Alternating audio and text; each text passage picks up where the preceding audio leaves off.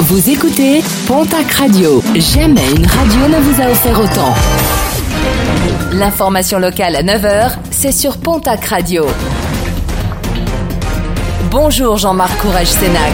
Très belle matinée. Macabre découverte, celle du corps sans vie d'un homme de 47 ans, porté disparu depuis dimanche soir. Il était parti couper du bois sur la commune d'Allier dans les Hautes-Pyrénées.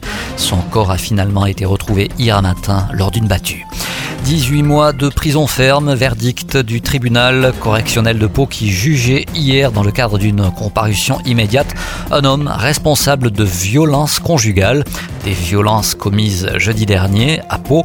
Lors d'une soirée plutôt imbibée, il avait donné des coups de poing et de genoux au visage de sa compagne. Une victime qui souhaite toujours se marier avec lui en avril prochain après avoir réglé leurs problèmes d'alcool. Le bilan hebdomadaire des contrôles liés à la lutte contre les rodéos urbains dans les Hautes-Pyrénées. La semaine dernière, les contrôles ont été intensifiés du côté du quartier de l'Arsenal ainsi que sur le parking d'un hypermarché à la Loubert. Deux conducteurs ont été interpellés. Un véhicule ainsi qu'un deux roues ont été saisis.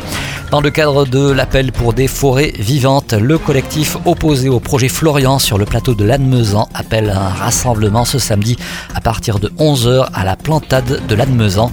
Une autre marche est programmée le lendemain à Oloron-Sainte-Marie ainsi qu'à Valentine en Haute-Garonne. En sport, cyclisme, le prochain Tour de France devrait faire la part belle aux Pyrénées et particulièrement aux Hautes-Pyrénées s'il faut en croire nos confrères de la Dépêche du Midi. Le tracé de la 109e édition sera officiellement dévoilé ce jeudi.